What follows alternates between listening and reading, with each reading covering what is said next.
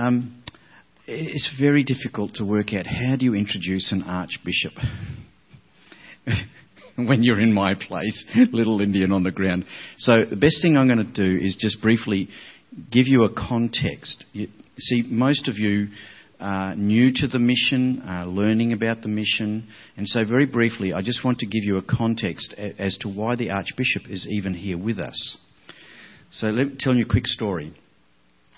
You know, in the Anglican system, we have what's called episcopal government. That means we have bishops and priests, and, and it's not congregational government. Everyone doesn't vote. We have um, bishops and priests. And of course, about 15 years ago, when things were going sideways in the Anglican Church and the Episcopal Church in the USA, a group of priests said, we, we can't do this anymore. This is people, our colleagues don't believe in the resurrection, they don't believe in the Word of God we want to be Anglicans because a system, you know, Anglicanism is a form of worship, that's good, but we just can't do it in this organisation anymore. Well, in the Anglican system, you have to have a bishop that will license you to practice. It stops people from just starting up churches on their own and doing all sorts of crazy things. That, that's not good either.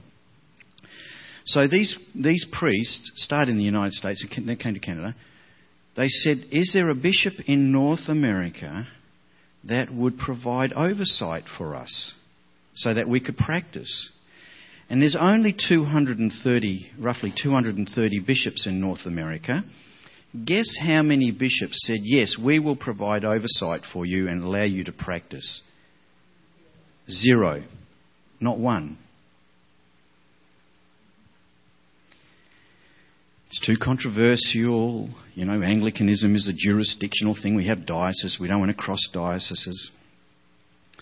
And so, throughout the whole world, there were three archbishops in the whole world who said, We will step in, we will step into North America, and we will provide episcopal oversight. If you want to be Anglican, then you've got to have episcopal oversight. And we want to be Anglican because we think there's some good stuff in the liturgy and how we do that. Well, it wasn't Germany, it wasn't the Anglican Church in um, uh, India, and it wasn't the Anglican Church, you know, in France. It was the Anglican Church in Rwanda, the Anglican Church in Southeast Asia that said, yes, we will step over the line, get lots of flack. I mean, you know, in the, in the political world of the Anglican Church, to cross jurisdiction like that, that is huge. And we will provide oversight for you priests. Let me give you one example of what that means. In Canada, we had a group of priests who said, Would there be, please, a bishop somewhere that would provide oversight for these guys in Vancouver who in 2003 made a step out of the Anglican Church. And there was one tentative bishop, won't say his name, he was from the north, and he came down and he said, I will provide episcopal oversight for you. One of his rival bishops in Canada said, If you come down from the north and if you provide oversight to these quote, rogue priests, we will sue the pants off you. You will lose your job, your house, your family, and your reputation. And he backed off. Meanwhile, in the background, there's three archbishops from these little countries that nobody ever heard of Malaysia and Singapore, Southeast Asia, and Rwanda. And these guys stood up and said, We will come and provide oversight. Archbishop Yong Ping Chung, Archbishop Moses Tay, and Archbishop Emmanuel Kolini from Rwanda. When Archbishop Kolini came and was prepared to provide oversight with these other two archbishops, this infamous bishop in Vancouver threatened the Archbishop of Rwanda and said, If you come into our jurisdiction, we will sue the pants off you, and you will lose your house and your family and your reputation and your job. Archbishop Kolini said, on behalf of the other archbishops, we just lost 1.2 million people in a genocide. Do you think I'm frightened by what you're telling me? A lot of us don't know that story. Archbishop told me that. And, um, and the reason why I want to tell you that is because these three men didn't do something that was politically correct, but it was the right thing to do in the kingdom. A lot of people didn't think Martin Luther did the right thing way back in the 16th century. But he was part of a move with John Calvin and others. Thomas Cranmer brought a reformation to the church. And the reason I tell you that story is because these guys, I mean, they're human beings, don't get me wrong, but let me tell you that they were prepared to stand up for the kingdom. There wasn't one bishop in all of North America was prepared to make a stand on this, even the evangelical ones. So that's the story. The amazing thing is, which shouldn't surprise you, that these archbishops are people people. They love to be with people. They'll come all the way from Malaysia to Port Alberni just to be with us. That's amazing. I don't see any of the other Anglican Church of Canada bishops ever asking, "Can we come and join you?" And you, you see what I'm getting at is uh, the actions prove the talk. And um, Archbishop Yong and Julia have been here and at many of our Canadian things for years. That's the calibre of, they're committed to people. I tell you, I want to follow people like that. They don't just talk the walk, they walk the talk. I want to hang around people like that. I could actually grow and learn. And so Archbishop Yong and Julia, they come faithfully, they minister to us. You know, Archbishop Yong's not a big flamboyant guy, right? But you better pay attention when he speaks, because you will learn something. Yesterday, when the clergy met, and we sort of asked, What is our passion? Archbishop Yong said, My passion is to fan the flame for ministry and encourage people to grow and, and, and fan the flame, he said. It's very interesting that he did this action like this. See, if you ask me how to fan, you go like this. He goes like this. Because in the country where he comes from, that's how you cook satay. You fan like this. You put the satay, which are bits of meat on a stick, usually beef, chicken, or lamb. You put it on and you barbecue it on hot coals, and then you get a fan and you flame it like this. So he's, for me personally, he's endearingly become known as my satay bishop. he fans the flame, and I'm going to be on the coals, waiting to be fanned by him. So um, John has already prayed for us. Uh, would you? Uh, and I tell you that story not to make a big deal. I just want to give you a context. Would you um, welcome one of the founding archbishops of the Anglican Mission in the Americas, Archbishop Yong Ping Chung.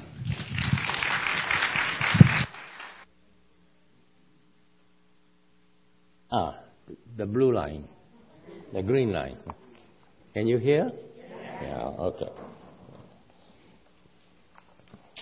It has been a, a joy all these years. I think this is my fifth time coming for the um, the uh, uh, uh, of some sort of sum, summit, and I even outlast your coach,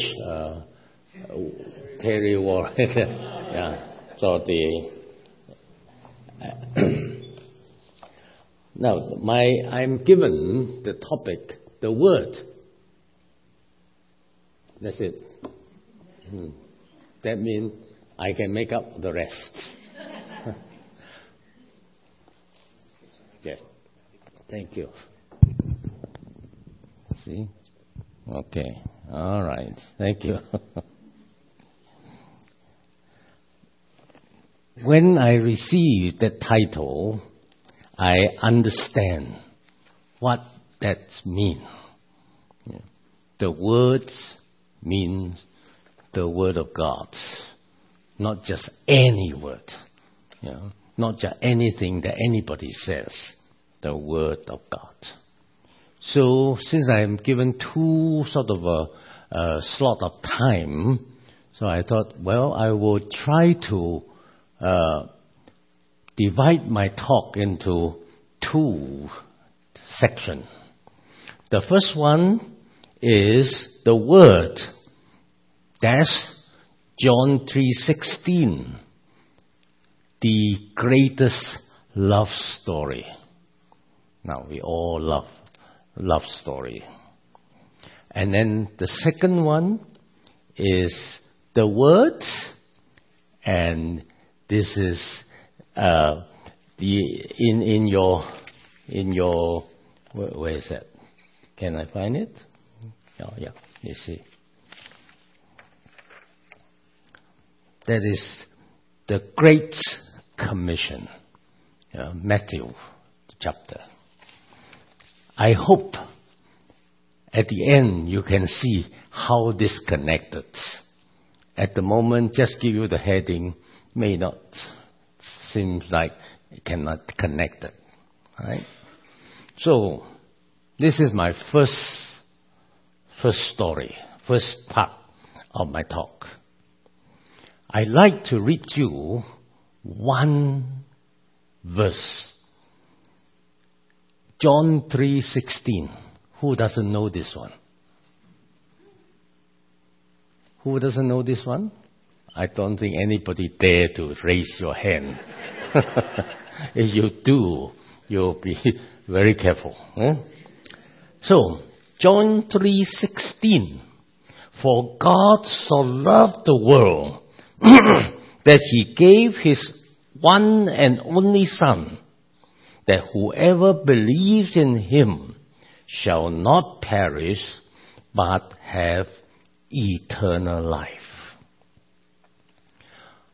Believe it or not, this is the first Bible verse I ever learned. As soon as I was converted, I accepted Jesus as my personal savior, converted, become a Christian, somehow I learned this verse. And this verse has become more and more growing into my heart. And this is, uh, you know, I I have followed Jesus for I think almost 50 years now, over 50 years now, and have served Him in full-time ministry more than 45 years. You know. And if you ask me, which is your favorite verse? I think you know what it is. John 3:16. Yeah. Now the, the interesting thing is, as soon as I learned this verse, you know, by heart, this is the first first Bible verse that I learned by heart, and um, everywhere I go, John 3:16 everybody that I meet, John 3.16. You know. And so after a little while, I even got a nickname, the John 3.16 man. well, I'm very proud of that, you know, because that is what make us Christian, you know. And um, I would rather be known as uh, the Bible verse man of anything than than just anything else. So, of course, later on, I, like many of you, we begin to learn a little bit more uh, Bible verses. And I even uh, do the sort of memorizing pack, you know, and uh, go through that. And I love it. It's so good. Yeah. And because my verses, the, the storage of my verses in my heart grow. But it never outgrew this verse. Somehow, this verse became the treasure verse in my heart. And in any situation, if uh, even if I meet a stranger, then then talk, uh, try to talk about uh, uh, uh, Christ and talk about the love of God, this is the verse. It fit in all occasion, any occasion, when you talk, you talk about John 3:16. I thought it was it just fit, at least for, from my heart anyway. It is just fit. Yeah. So I grow, and my my knowledge grow, but this verse never decrease, and it continue to be my favorite verse. Now, of course, as I begin to do theological study and all that kind of thing, you know, and I suddenly begin to realize why is it I love this verse so much? Because this verse really condenses almost the story of Jesus into a very neat, tiny package. Every time I think about John 3:16, I know God so loved me. Every time I think about it, He gave me His only Son, the cross. And everything I think about it, and I think about those who believe in Him will not perish, but have everlasting life. Now, for you, I don't know what is your context. For me, my context is a Chinese society. Now I tell you, I can say that you cannot say it because the Chinese is the most proud, isn't it? All those Chinese very proud and they always think they are right. I learned it from my father. My father always think he's right. You know? And that's why for us children, we never argue with our parents. They're always right. And so now, 73 years old, I am always right. Don't laugh so loud. it is the Chinese character, you know. We always say, we Chinese, we are the descendants of the first emperor. And our country is in the middle of the whole world. 中国. In the middle. Yeah? You don't believe it? yes, you go to China, you see everything. Yeah? And uh, so in that context, whoever believe in him should not perish, but have everlasting life. Is a huge, huge sort of a really promise from God. Only after I become Christian, I begin to realize that. I was at the time non-Christian. You know, I, I'm a Chinese boy. Learning, learning Chinese, sometimes some of the classic, some of the all those things. Very proud of my heritage. And I have said to some of my friends who are Westerner, that when your ancestor was wearing all the animal skin, my ancestor was wearing silk. Now, do you understand? that is the, the kind of background, you know. And, uh, but after I gave my life to Jesus, after I received Jesus as my personal Savior, Lord and Master, this eye suddenly opened. You know, China, the Middle Kingdom, may be great in many things, but never have this message of salvation. And so, this is the love story. So every time I read this verse, you know, I tell you a secret. My wife and I met, and then I fell in love. And she said she doesn't want me. Yeah. see, that was, yes, I need counseling. and um, and so the of course she's come from her father is a bishop, you know, and um, they feel that uh, I should not be sidetracked by her. That's what they feel. But anyway, we we met, and then we separated uh, for a while. I went back to Newfoundland to do my theological study, and then she wrote me letters. Now, every time I read her letter, I read it very carefully. You know, every word. You know, and this is, I just feel, John three sixteen is like the first line of every letter she sent me. But this is from God. Yeah. And uh, that is the love story. And that is what became so important to me. Yeah. It helped me to grow. It helped me to understand God. It helped me to begin to realize how poor and desperate we were. And so, God so loved the world. And um, the beginning of a long love story. Now I have served this God more than 45 years. Yeah. And um, I have followed him, I think, more than 50 years. Yeah.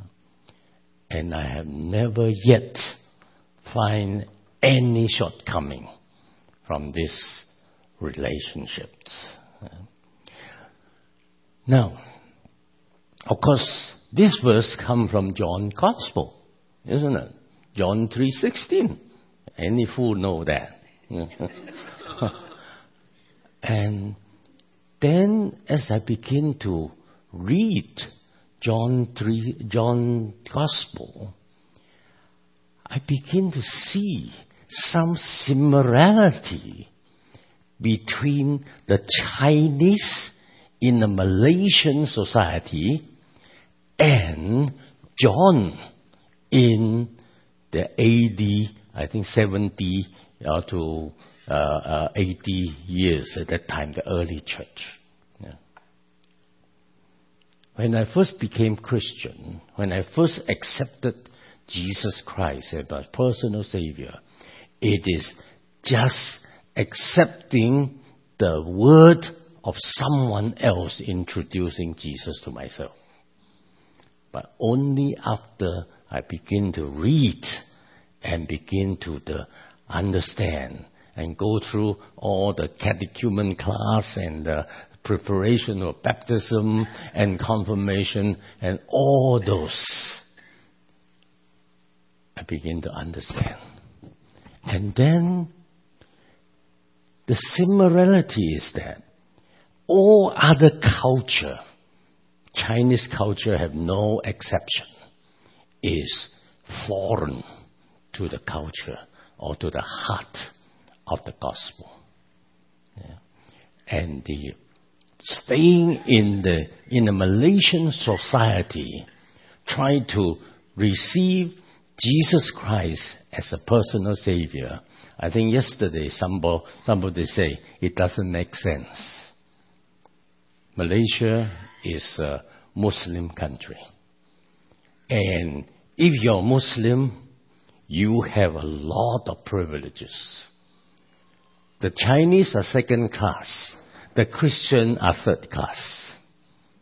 That is the, the kind of, uh, and in order to to really understand some of those people in Malaysia at this time to accept Jesus, they've gone through big struggle. Yeah. Now, John, when he wrote St. John's Gospel, he was in the in the time of lots of uh, changes. The Greek thought the, the, the Hebrew thought and uh, the, this scholar and that scholar and all that. You know? But I think as he prayed, he looked at his situation. He's getting older. You know, before he was uh, exiled to, the, to, to Patmos, he was getting older. He looked at his contemporary, all those called by Jesus as the apostle some of them had died. And that's why he said he need to present an accurate, authoritative, and account of the life of Jesus. So that that can be shared. And that was written. Yeah. And the interesting thing is, John chose to open his gospel that in the beginning was the Word. Oh, I thought that would be very good for, for our session. Yeah. Biblical, isn't it? Yeah.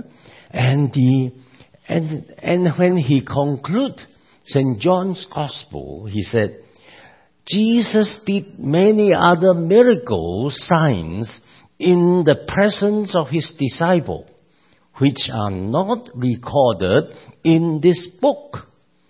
But these are written that you may believe that Jesus is the Christ, the Son of God, and believing you may have life in his name. John 20, 30 to 31. That is his, his witness. Why do I write this? I write this gospel so that people can read it, people can, now, can come to know Jesus Christ, so that people can commit their life to Jesus, and so that they can, through Jesus, receive life eternal. That is his motive. Now, that is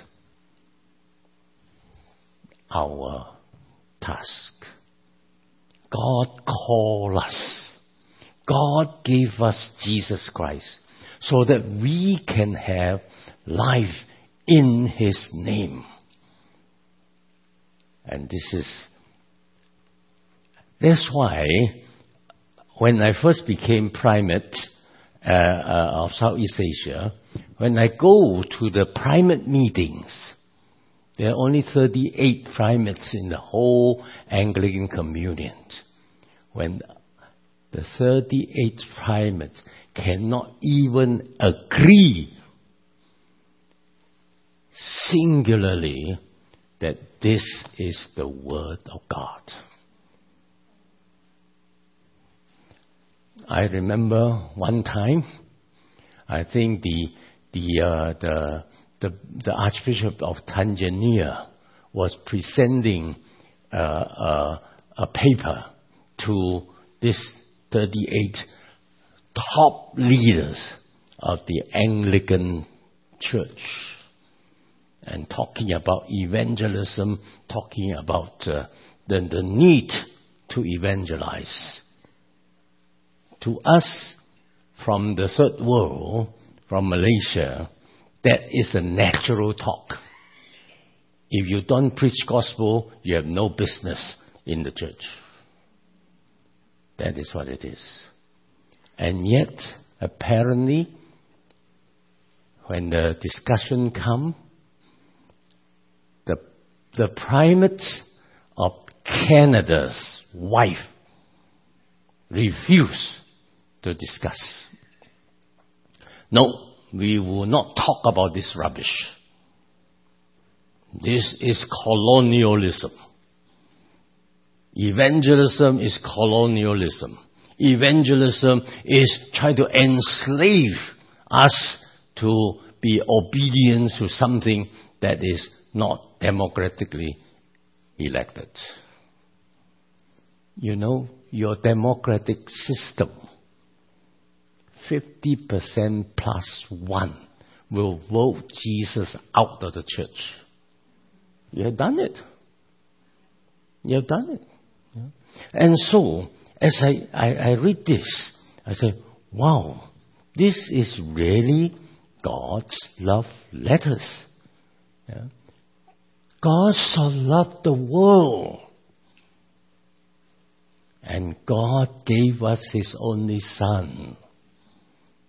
That believing in Him, we should not perish, but have eternal life.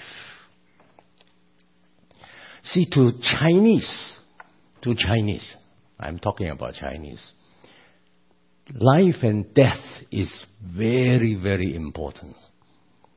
You people don't care, do you? I, am sure you care also. Very important, you know. And the, when I was young, when I was young, little boy, I wasn't a Christian then. I have observed many times and during funeral, you know, somebody die. You know, and we Chinese, sometimes we hire people to do the crying. You know that? You don't know because you're not Chinese. Yeah? They do, isn't it? Huh? All my Chinese friends, not that they are head. They, they hire people to cry and to shout and tell the, the whole story about the life and all that of this person. Everything is just to sort of honor and glorify this dead person. But he's uh, presently he's very dead there. I think I think if this man from the dead he just raised up and I think the the whole room will be empty. They'll be all gone. Yeah? We are I I think the Chinese are quite superstitious also. Yeah, and very superstitious. Now, when this verse come, it gave me a huge relief. From young, I looking at all the funeral as a terrible time, crying time. The whole family cry. Yeah. And then when I become Christian, I saw in the uh, in the in the church the funeral everybody sing. Doesn't make sense. You sing to your friend, you're so happy, you sing him so that he die already. it doesn't make sense. A lot of things doesn't make sense. But it remains as a love story that God has sent. And so every time I read this verse, I say, wow, God's love letter to me. It is addressed to me. It's you. You, whatever your name is. Yeah, it is given to you. Now, so to the end of wanting to share Jesus' life, John wrote this letter. And he carefully selected his material. The miracle was put in such an order, and the first word as he opened his gospel, he declared, In the beginning is, is the word. The word is with God, the word is God. And all in the beginning. And that is how this, this gospel begins. Now, here I think I need a little bit of relief. I invite my wife to tell you a love story. Not our, not, not about our, us. You, you, you don't get any of those secrets.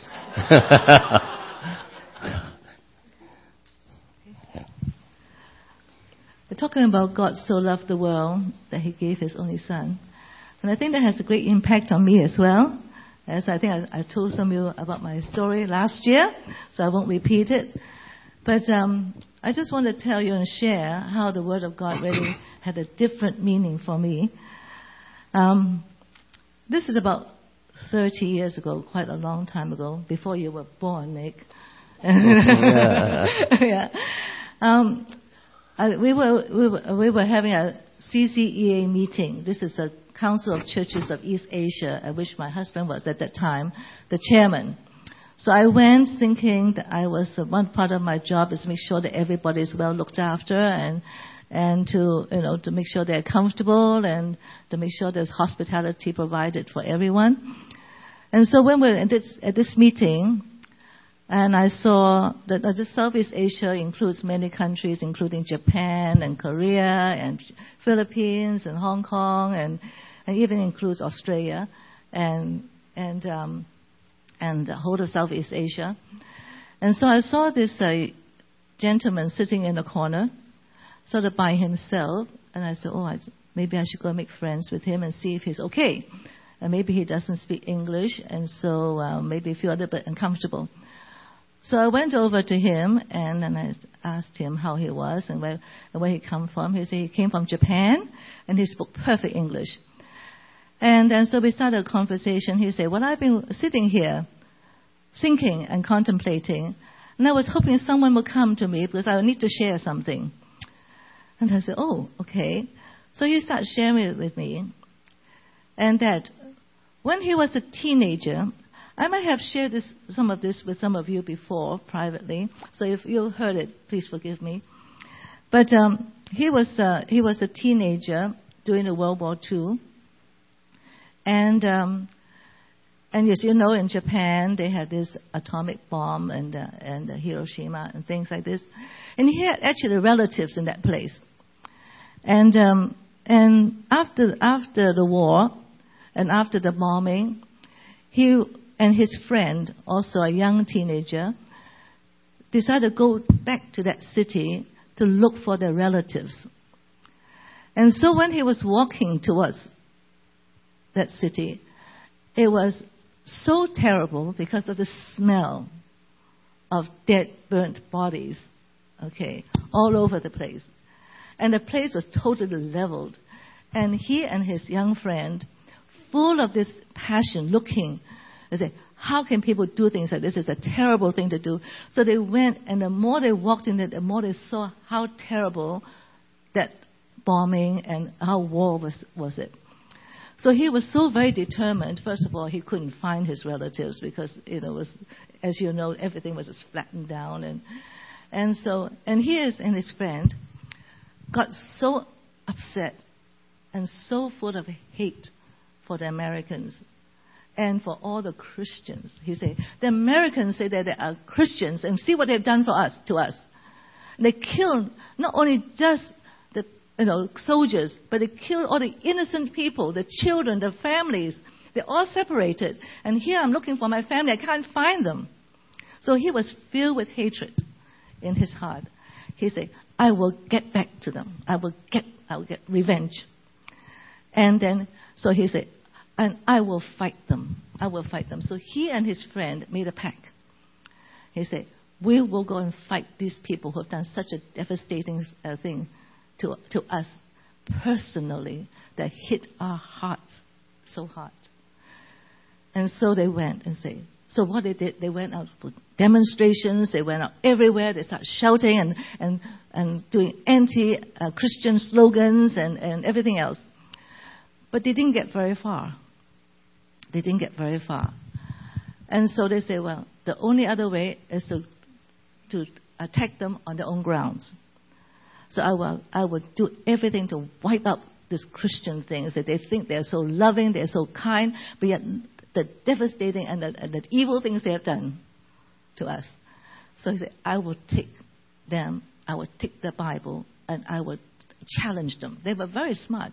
I will challenge them in everything in the Bible. So they took the Bible, and the man and his friend said, Okay, whatever you want to do, I don't want to do it. I'm going to continue to fight them. The, my physical strength is the one I can do to go and fight them. But then he's, and then, but he said, I will fight them where they, where they are. So he started to take the Bible, and he started to, from the beginning, And so, sort in the beginning, in Genesis chapter 1, and he got this huge Bible, and everything that he did not agree with, he, can take, he wrote down in the column, and things like this. And then, and he said, and to challenge them, and he starts really going out to speak against the Christianity. And then he's continued to, to read, then continued to mark down, then he began to read. Wow, the people this Bible talk about are really not very nice people. if you read, I say, if you go, when you start reading the Bible, there's all this, you know, um, what you call deceit, and there's cheating, there's killing, there's liars, and there's also people who, who wage war against one another, and there's all the bloodshed. Said, oh, this is terrible. This is what Christianity talk about. Love? Impossible. So he start again, go on. And then he got, he went on from Genesis and to Exodus and go on, go on. And then he went to Judges and he said, oh, well, this is really terrible. You know, so you read the book of Judges, afterward you really need to cleanse yourself, you know. And then, um, so he, so he started to continue to read through the Bible and marking down all the things. And he's trying to make sense out of it. And then, as he continued to read, he said, the human race is a very, very um, devastating race. It's already a very evil race. You know, you can see in the beginning they talk about the Garden Eden, and then comes the fall, and it goes, and it goes worse and worse and worse and worse. And he couldn't understand it all. And he say, why is it that the Christians can read that Bible and believe in it? And then it has to change your life. So he continued. And I think the Spirit of God is there because he was searching. Then he began to see that the world is not a good world that we're living in because we, it, it is a fallen world. And because of that, we needed a Savior. We needed a Savior. And he said, it's so, it just completely doesn't make sense. And so he began to continue to read. And they begin to able to come out in Isaiah, talk about comfort ye, comfort ye, and it goes on and say, and unto you a son is born, and it goes on and read and read. And then as it go on and say, wow, it talk about in the beginning, in Genesis chapter 1, verse 1, it talk about when, the, when God created the world, He's already provided a salvation, His plan. So he continued to read that and he went into, into the New Testament and, and he saw how Jesus gave his life for the ransom for us and her sins. So he went on to talk about, I wanted to hate Christianity, but he began to say, as he go, he didn't even have a chance to even go to the Revelations. He was continued, and the Lord convicted him. This is a book of love. It's not about hate. He was looking for hate. But yet, when he read through this, he said, This is a book of love. For God so does love the world that he created. And he said, Even I want a full of hate, but we cannot save ourselves. We need a Savior who would die for us, who only, only Him, only His blood can cleanse us from our sins. And so he went through the whole Bible he gave his life to Jesus, and he served full time uh, in, in, in Japan. His name is Aida Bishop, and he became uh, a, a, bishop. That's why he was in this meeting, and Bishop Aida. And he opened up a whole new chapter for me that, you know, for us, sometimes we read the Bible, we say it's a word of God to give not only to instruct and rebuke and all this other thing, but it is a love story that Jesus, uh, God wants to give to us. It is a book of love from the beginning to the end. That it is the love of God who needs to touch our lives, each one of us. And I think we all need that. And, and I think this um, Bishop Aida, after that he told me, he said that but every time he reads a letter, he reminded of the hate that he had. And that he was not able to get out of that hate unless he had the love of God. And as the love of God continued to seep into his life, as he read, continued to read and to read, he began to claim the promises that God has given to him through the words. And then not only that, he, God has given him, you say, I love you so much, and all I want for you is to come and receive that love, to receive that love, and to be loved by me, and to know that you are my beloved son and my beloved daughter. And I think this is a thing that I, I, I treasure, and it opened up the book to me, the Bible, in a totally different way. That it is a love story. It is a love story from God. And, and because of that, we all have this new life. So we are living not only in grace, the grace of God, but we are living in the love of God that is through the Son Jesus. And what He wants actually for us is to be able to respond to that love. And I think in God, in His goodness and in His loving kindness, He didn't give us His love and demand things from us. But He said, But I'll give you a choice to do all that. He gave us a gift of free will. And then he said, But I will also give you the Holy Spirit to help you in that free will, to come and choose my way and to live in my love. And I, I think um, very often we forget that. And sometimes we find the Bible so difficult to read because, and you, and you go to meetings, you know, ask people, have you read the Bible from cover to cover? And very often in Christian uh, communities, you don't have people who have read the Bible from cover to cover. And very often we read portions that we like. But just think about if the whole book is about the love of God, you only read portions, you're only getting a portion. But if you eat everything, you get the fullness of God's love. And I think it's so very important in our churches nowadays we, we don't emphasize enough. And, and then people find it so difficult to read the Bible. But as my husband says, it is a love letter to each one of us. It's a gift from God. It's a love of God that actually propels us forward, that we can find that purpose in our lives. And then if, and as we read it, we read it and we read it again. And day by day, it becomes a source of our strength. And, uh, and to be reminded. I know that we, we, are, we are people of this world in many ways, and sometimes we forget that we are the beloved children of God, but we are. We are living in the love of God. And, and I, I really thank God for this, for His word, because everything is there, and the promises are there for, for us to claim. It is truly a love story. So maybe that could also open up a, a chapter for you. When you open up the Bible, it is a love story that God wants to tell you about His love for you.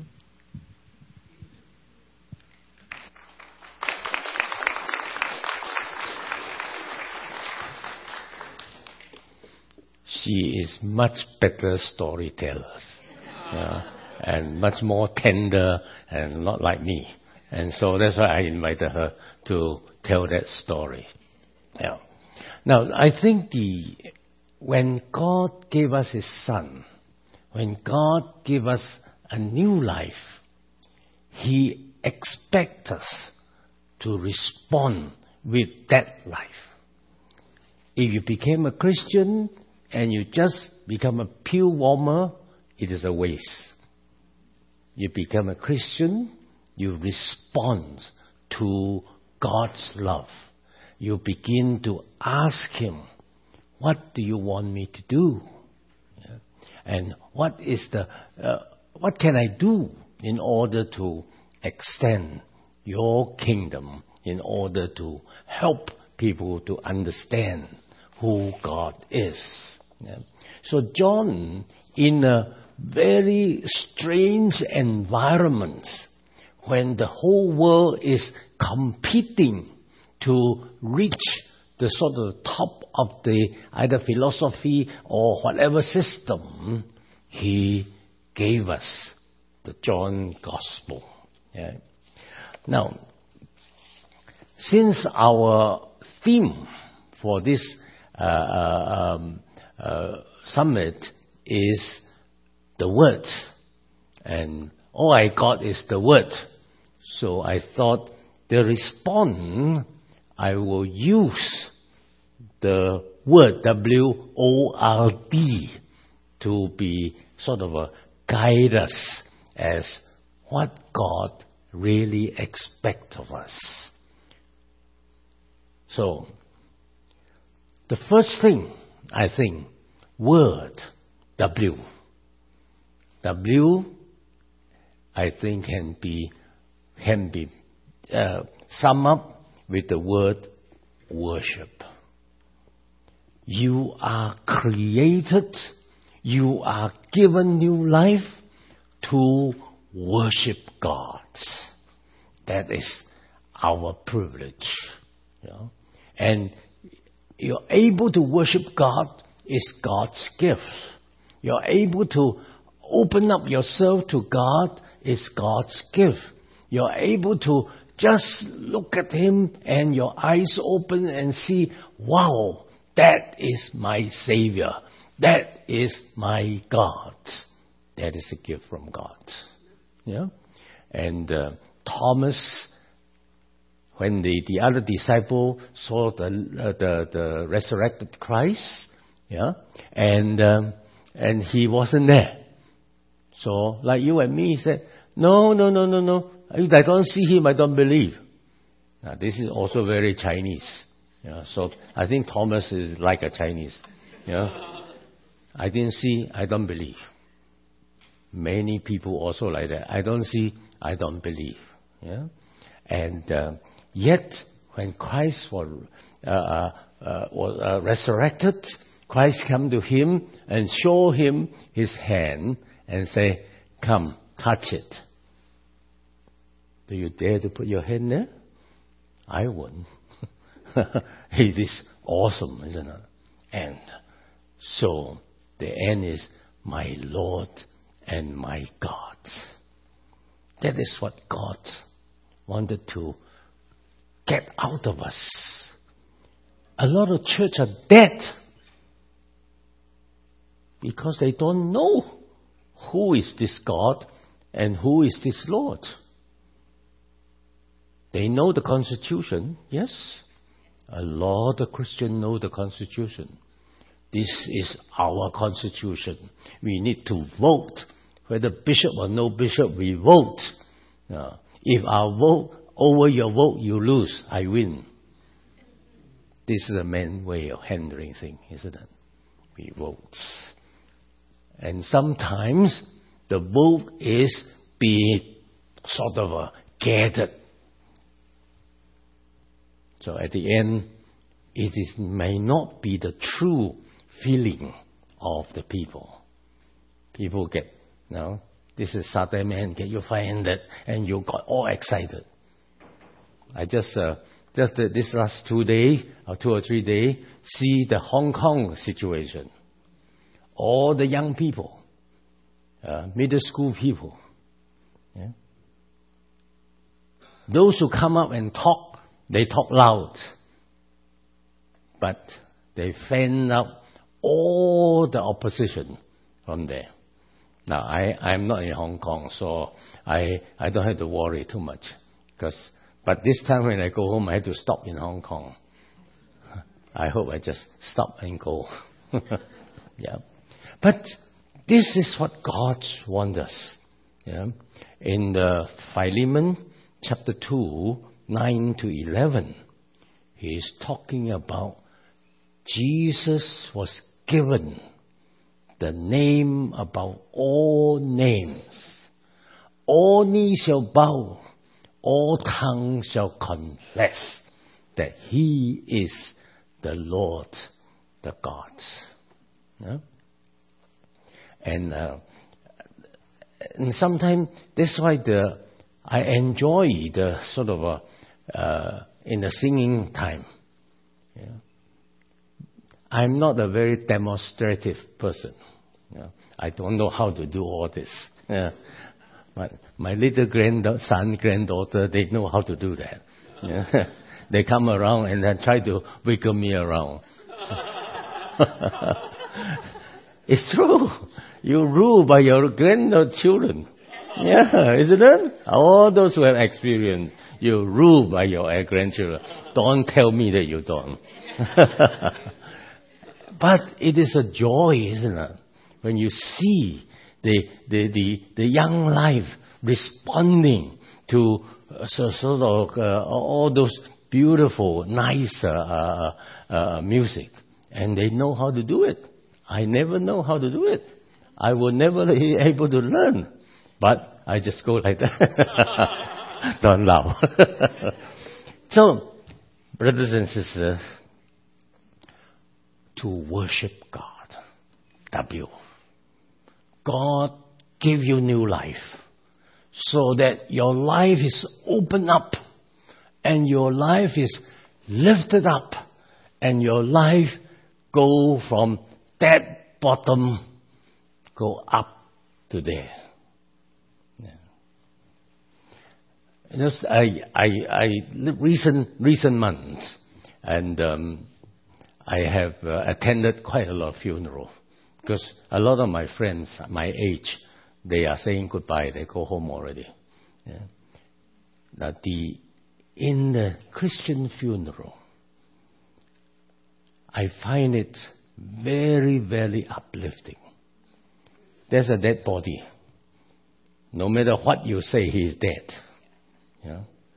But when the whole community singing the hymn, the resurrection, the life in God, and seeing it, you can almost sort of, I almost always imagine as they sing, you know, the angel come and take this fellow up. He's gone. He go home forever. Yeah. I think that is what God wanted us to be. Yeah. We worship Him. Now, the second letter is O. Now, o means obedience. Now, that's the hardest word. Very hard. No matter how good you're a Christian, I think that uh, you always struggle. The total obedience. No turning back. That is very hard. You know? I think we we all have our own like and dislike. And yet, when that is there, and uh, when God demands, I think about Abraham. Yeah? Abraham was in his home. Uh, although, of course, in those days he didn't have television. Yeah? In his home, comfortably, with so many camels, with so many camels, all oh, that he's quite rich, cut well off. And then suddenly one day, God come to him and say, "Hey, pick up all your, all your, all your everything. You take it and you go. Go where? Go there. There where? Don't know. That's what God is calling. You know, and that is not easy. And yet in obedience, Abraham get up and took everything and go go where? God don't know where. Have you ever had that experience? Go don't know where. We always want to know where we go. Yeah? If don't know where, never go. You don't want. Abraham, total obedience. Yeah. And then, uh, of course, Jesus in the Garden of Gethsemane. He knew his mission. He knew he's going to die. Yeah? And yet, on that eve, before the thing happened, he prayed three times. Father, if that is your will, take this cup away. How many times I have prayed that, especially at that time when I have to make the decisions or whether to side or whether to rescue or all this crowd called AMIA or not. I have 1001 reason not to do anything. I have a big province and just elected uh, the archbishops. I've got plenty to do. And if I don't come, I don't think anybody will blame me. And yet, here are the souls bought with the blood of Jesus Christ. You are his children, blood, bought by his precious blood. That's why at one time I did say to the, the Archbishop of Canterbury, I said, if I do not come, I have to resign from my job as a, as Archbishop. I have no more right to come up here to preach and talk about Jesus love you. You didn't even do that thing.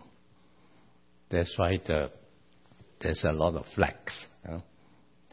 Red flag, blue flag, whatever flag they come around. You know? And, they, and yet at the end, you know, my wife and I said, we only have li- one life to lead. If we give in now, we cannot do any other thing. Yeah. So we are here, and we are still here. you cannot, we cannot, you cannot wish that we are going away. No. Yeah. And so, brothers and sisters, obedience is part of us. Once He gave us that new life, He wanted to see that new life to be used obedient to Him.